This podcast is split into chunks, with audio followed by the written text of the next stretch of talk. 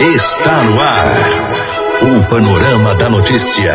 Um relato dos últimos acontecimentos nacionais e internacionais.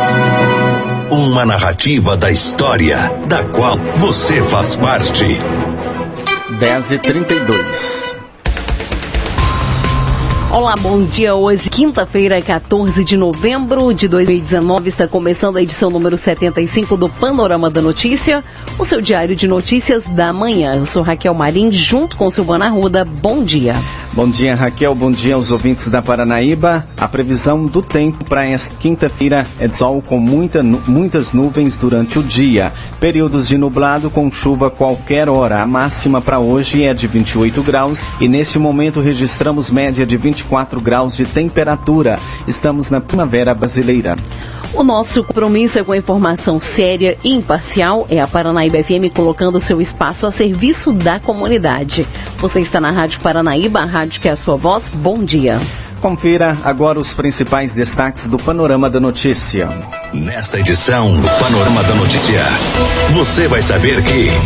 Polícia Civil de Carmo do Paranaíba cumpre mandados e prende suspeitos de fazerem parte da facção criminosa de São Paulo. Homem invade padaria em Patos de Minas e descarrega revólver na filha da ex para se vingar. Pai se embriaga, não cuida dos três filhos e acaba na delegacia por abandono de incapaz. E ainda motorista perde controle e veículo cai dentro de lagoa às margens da BR-354 em São Gotardo. Tudo isso e muito mais a partir de agora no Panorama da Notícia. Agora é às 33 Confira a principal informação desta manhã. Um homem foi preso e encaminhado para a delegacia na tarde desta quarta-feira, acusado de abandono de incapaz em Patos de Minas. A polícia militar foi até a casa localizada no bairro Alto da Serra e encontrou o homem completamente embriagado. Antes, foi feita uma denúncia dando conta de que uma das crianças estava correndo atrás de outra com um facão nas mãos. O fato acontece por volta das 15h30 na rua 1 do bairro Alto da Serra. De acordo com o sargento Neto, a polícia militar foi acionada pelo SAMU, pois, segundo uma denúncia, uma criança estava correndo atrás de outra com facão.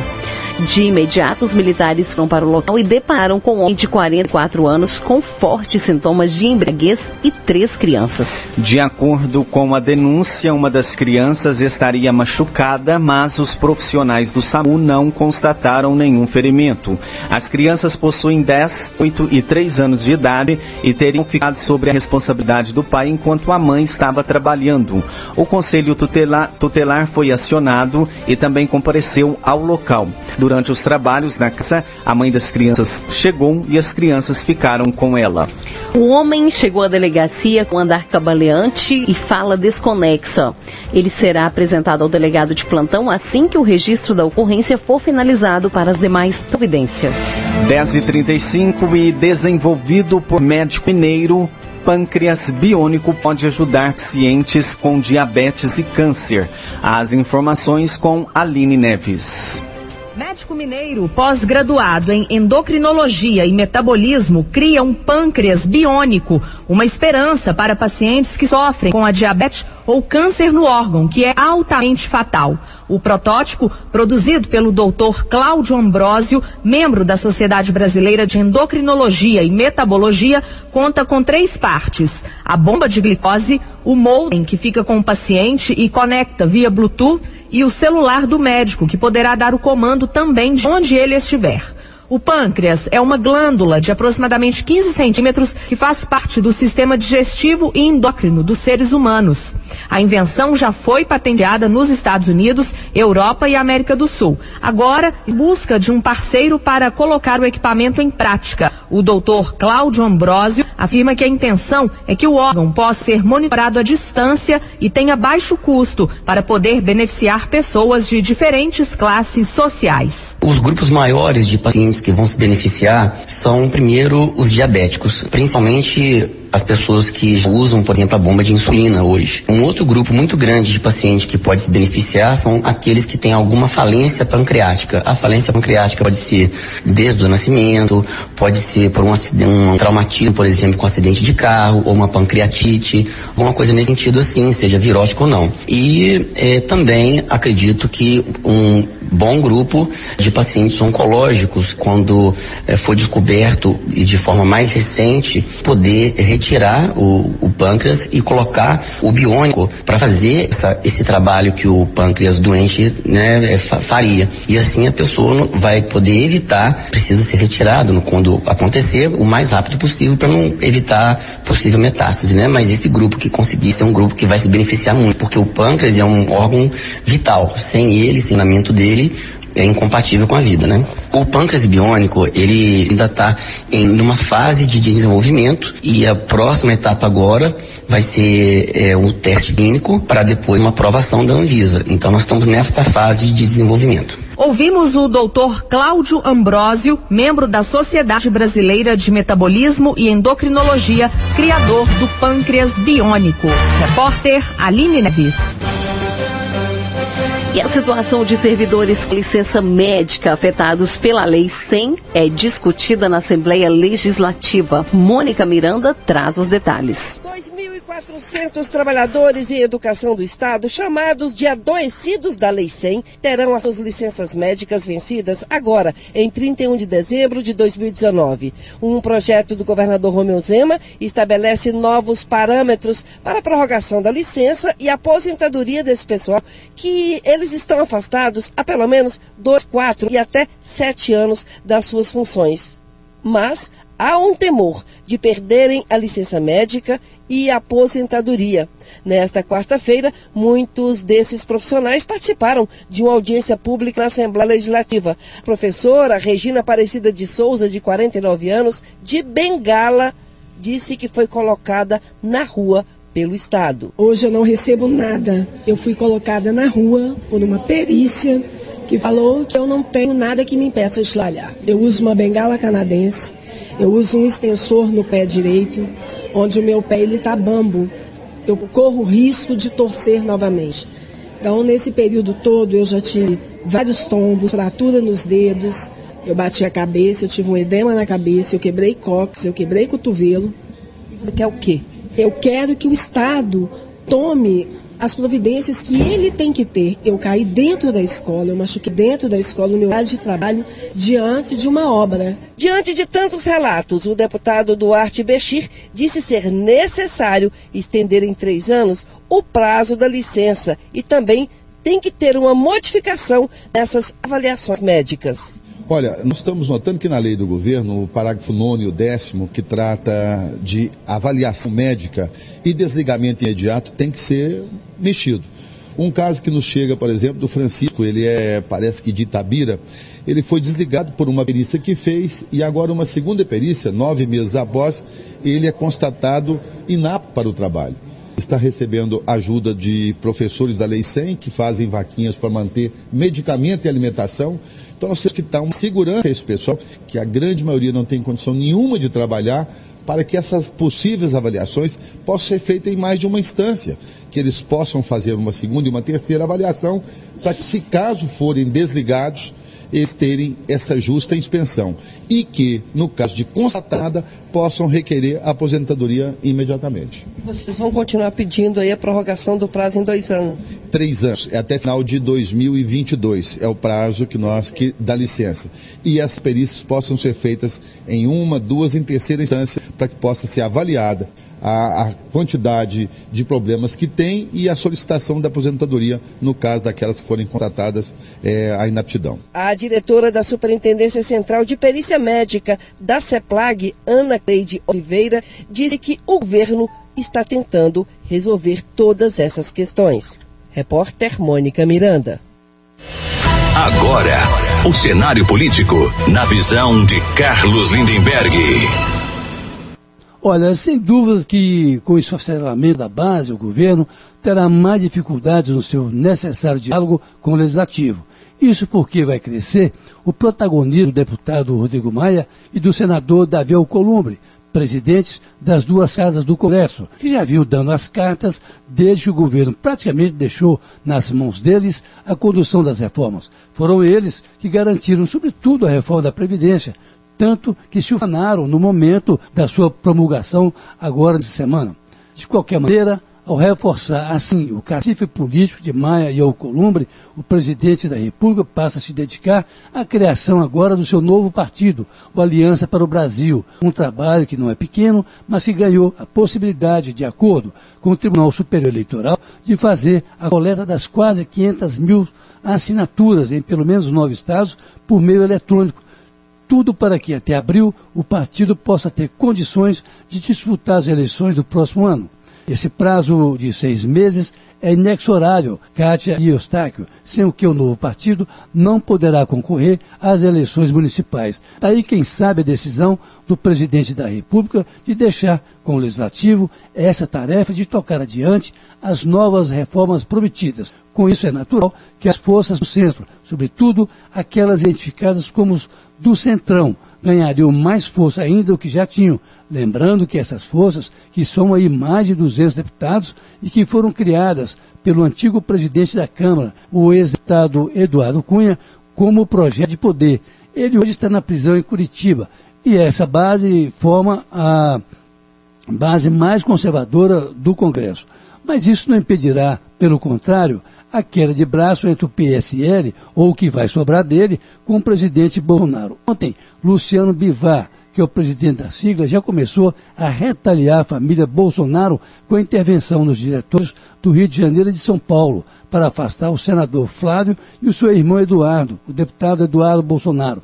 Esse, o deputado Eduardo Bolsonaro, por sua vez, deverá ser levado ao Conselho de Ética do partido, o PSL ainda, que pedirá a sua expulsão entre outras coisas, porque ele veio espalhando a logo, sigla do novo partido. O problema dos deputados é que eles precisam ter o partido criado e um bom pretexto para que não percam o mandato, porque precisam ter, assim, um bom argumento para a troca partidária. Risco que não corre os prefeitos, os senadores e o presidente da República, já se sabendo que Bolsonaro, por exemplo, deverá ficar aí um bom tempo sem filiação partidária. Ele, aliás, que já mudou de partido oito vezes e caminha agora para sua nona filiação partidária. Carlos Lindenberg. A polícia. A serviço da comunidade.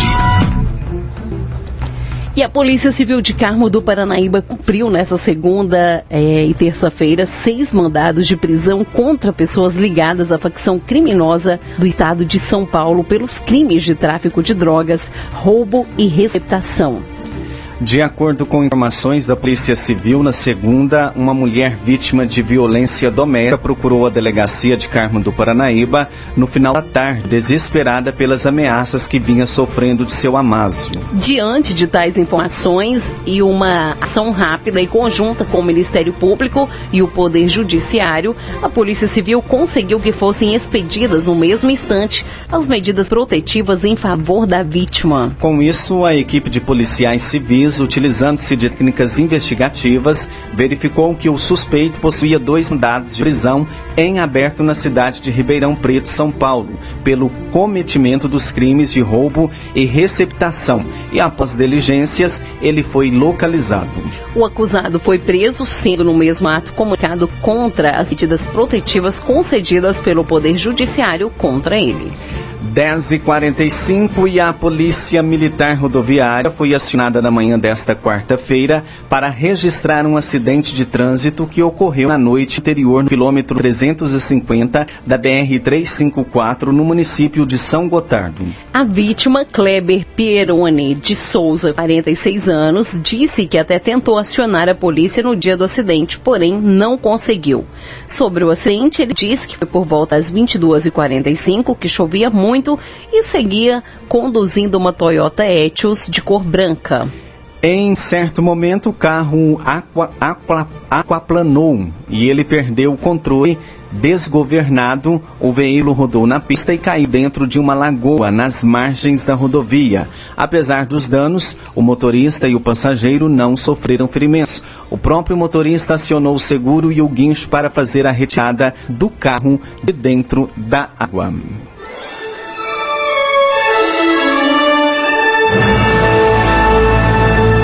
Após um pequeno intervalo, novas notícias. Polícia Rodoviária Federal inicia a Operação Proclamação da República em todo o país. Rádio Paranaíba.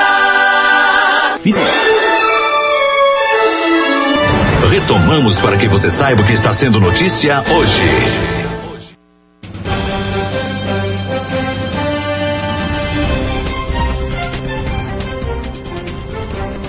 Agora 10 e 51 um grave acidente aconteceu próximo a um posto de combustíveis na BR-365 em patrocínio.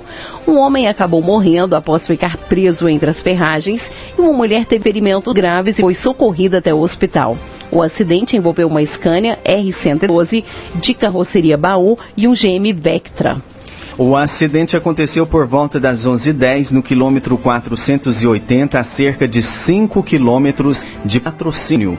O Corpo de Bombeiros e SAMU foram acionados para socorrer as vítimas. A passageira Janaína Oliveira Ruiz Vieira, de 31 anos, foi socorrida até o hospital em patrocínio com ferimentos graves. O motorista do, do automóvel, Fernando é, Eduardo dos Reis, 42 anos, ficou preso entre as ferragens e acabou não resistindo aos ferimentos. O GM Vectra de patrocínio seguia em sentido a Uberlândia quando teria invadido a contramão e atingido de frente o caminhão baú, que seguia no sentido oposto. Com o impacto, o veículo de carga saiu da pista e teve a cabine arrancada.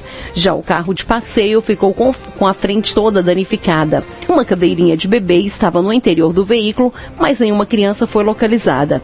E o Domar Cardoso da Silva, 38 anos, que conduziu o caminhão, não se feriu. A Polícia Rodoviária Federal e a perícia técnica da Polícia Civil foram até o local para registrar a ocorrência. Homens da Polícia Militar também foram à rodovia para apoiar o trabalho. O trânsito ficou interditado para o trabalho de remoção do veículo e longas filas de veículos se formaram na rodovia. A Polícia Rodoviária Federal destacou que no local possui sinalização horizontal com faixas duplas e contínuas amarelas visíveis, sendo que a velocidade máxima permitida é de 100 km por hora.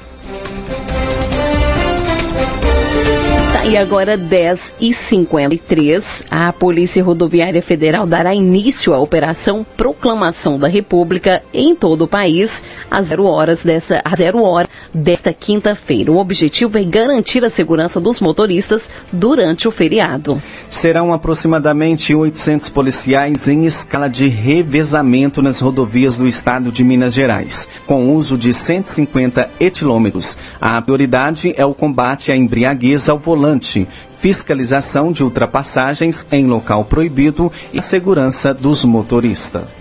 Daniel Mota, inspetor da Polícia Rodoviária Federal, pede aos motoristas atenção ao trafegarem por guias federais e respeito às leis de trânsito. Devido ao fluxo maior nas estradas, é necessário cuidado nas ultrapassagens, manter os faróis ligados para facilitar a visualização dos demais condutores e a manutenção do veículo antes de viajar. A fiscalização e o policiamento serão intensificados por meio de rondas ostensivas nas rodovias rodovias e do posicionamento estético das viaturas. Agora no Panorama da Notícia, o comentário do jornalista Alexandre Garcia. Os detalhes da notícia com Alexandre Garcia. Bom dia. Reunião dos BRICS em Brasília foi decretado ponto facultativo, que significa um feriadão em Brasília, ruas vazias, estacionamentos vazios. Aqui é uma grande concentração de, de funcionários públicos, né, capital do país. E eu agora não vejo razão para ter essa, esse ponto facultativo, né? é, como se os presidentes visitantes da Rússia, da Índia, da China e da África do Sul fossem entrar em repartições públicas. Né? Estão lá no Itamaraty, Palácio do Planalto, Centro de Convenções, mas não prejudicam o serviço. Eu não sei por que para o serviço. Mas, enfim, isso é bom para os brasileiros que as ruas e estacionamentos estão disponíveis né, nesses dias, ainda mais que é, ainda sexta-feira vai ter o feriado da República. Ah, o, o, é, o é, ministro Paulo Guedes, ministro da Economia, falou muito em comércio livre. Né? Livre comércio entre Brasil e China, Brasil e Estados Unidos, o Mercosul com a zona do euro. Né? Ah, isso é muito bom. ele chegou a dizer que estamos atrasados e temos peça. E é verdade. Agora temos que ter comércio livre também dentro nosso próprio país, para tirar essas amarras burocráticas, legais, tributárias, para que todos prosperem, para que as empresas possam crescer, para que os brasileiros possam, possam enriquecer, e aí é só assim que o país fica rico, né? Quando nós enriquecermos também. No mesmo dia em que os chefes de estados uh, estão em Brasília, né, uh, venezuelanos contrários à política marxista uh, do ditador Maduro entraram na embaixada da Venezuela com portões abertos pelos próprios funcionários que apoiam o presidente interino Juan Guaidó. Né? O presidente Guaidó chegou a nomear já uma embaixadora em Brasília, ela está aqui há algum tempo, a Maria Teresa Belandria. Né? Houve muita briga na frente da embaixada, a polícia eh, teve que atuar para impedir, a, na tentativa de impedir a invasão, porque afinal é território venezuelano e o Brasil tem o dever de preservar esse território. Né? Até um deputado do PT teve lá, o deputado Paulo Pimenta, uma, imaginem só, participando eh, eh, da defesa da embaixada de Maduro contra a entrada dos, de Guaidó. Muito estranha essa presença de um deputado brasileiro lá. O, o DPVAT, eu falei outro dia, foi cancelado depois de 45 anos, a partir de 1 de janeiro de 2020, se passar a medida provisória do presidente, não vai existir mais o seguro obrigatório. Aí, mais uma vez, eh, a gente vê que é necessário fazer seguro do carro. Seguro obrigatório não é suficiente, eu sempre fiz seguro de tudo para a gente evitar surpresas. Mas existe há 45 anos, com muita corrupção, só em 2018 foram 11.898 casos comprovados de fraude né? principalmente quadrilhas funcionando em Santa Catarina, Bahia. Né?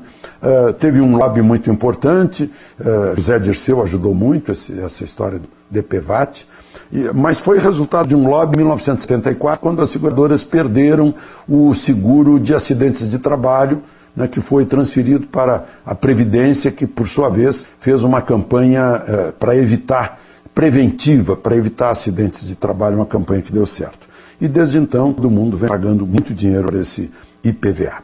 Por fim, eu queria registrar o, os excelentes sinais de recuperação econômica do Brasil, com o crescimento da construção civil, o aquecimento do mercado imobiliário, 80% eh, cresceram os empréstimos imobiliários no primeiro semestre eh, em relação a 2018.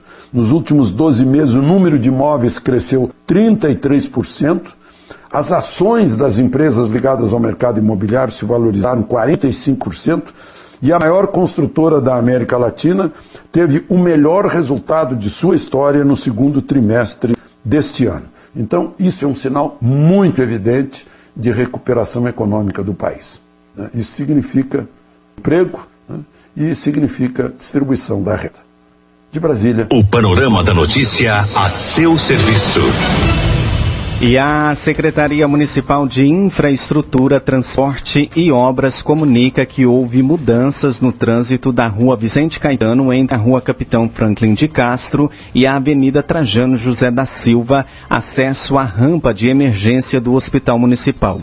Neste local, agora é mão única e proibido estacionar à direita, no sentido decrescente da via pública. Pedimos a compreensão de toda a população.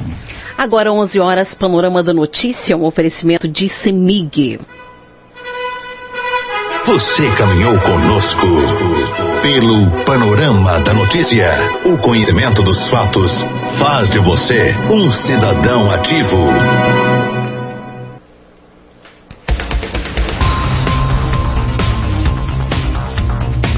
Esse foi o Panorama da Notícia, edição de número 75, essa quinta-feira, 14 de novembro de 2019, com a apresentação de Silvana Ruda e Raquel Marim.